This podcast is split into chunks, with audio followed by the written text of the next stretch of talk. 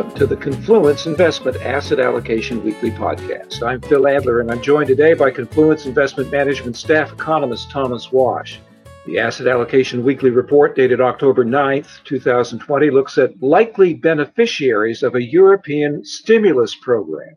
This is a program which is in the process of getting underway. Thomas, explain what exactly is going on in Europe in terms of stimulus talk about the size of the program and, and the way it will be administered.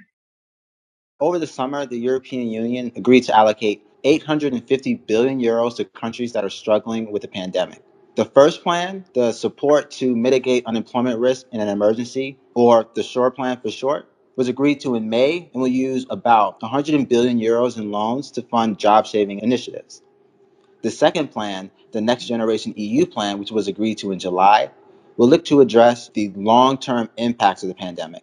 It will allocate 750 billion euros, with 390 being in grants and the rest being in loans. I understand the the second plan, the Next Generation EU program, focuses on southern European countries, countries which have more precarious economies. Why exactly has southern Europe struggled to keep up with its northern neighbors? Simply put, the southern European countries were forced to impose harsh austerity measures which hindered their growth, while the northern European countries did not have to.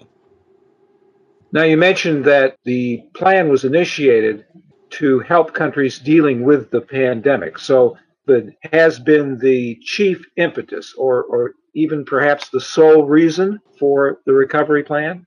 Yes. COVID kind of forced the European Union, particularly the northern countries, to face the harsh reality that the European project is in jeopardy. If they were to force these countries to adopt harsh measures in order to service their debts, it could potentially end the project altogether.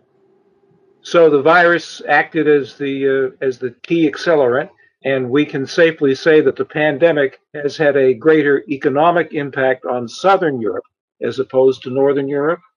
Exactly. Southern Europe's economies heavily rely on leisure and hospitality, so tourism is a big source of revenue. And as we all know, restrictions on travel and fears of contagion of the pandemic has reduced tourism revenue in general. People just aren't eating out, people aren't traveling, people are just staying inside. With the pandemic not having an end in sight, it's unclear when these economies will ever be able to recover. I mean, this is essentially a make or break moment for the European Union. There was no political will for governments in Southern Europe to push for another round of austerity. Also, the economic fallout would have likely emboldened populists to demand for more fiscal spending, whether the EU liked it or not. Hence, the recovery plan prevented what could have been a hard fought battle between Southern Europe and Northern Europe, which could have led to the end of the euro altogether. In, in previous Confluence podcasts, we've discussed how this plan might boost the euro and, and position it as a possible competitor to the dollar as a reserve currency. This plan to sell debt, raise money.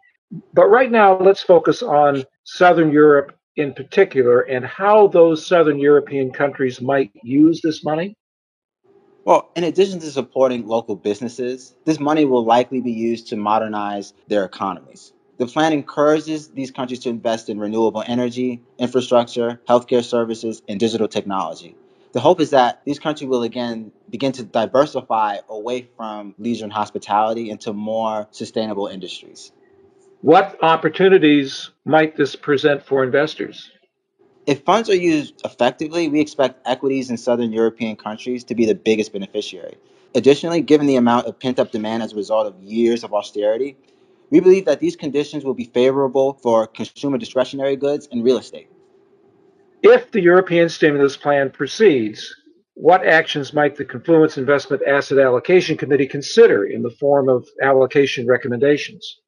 If the stimulus leads to a strengthening euro, this could make foreign developed equities more attractive. What events might make the committee more cautious at this time concerning European investments? I guess what I'm really asking is what could go wrong?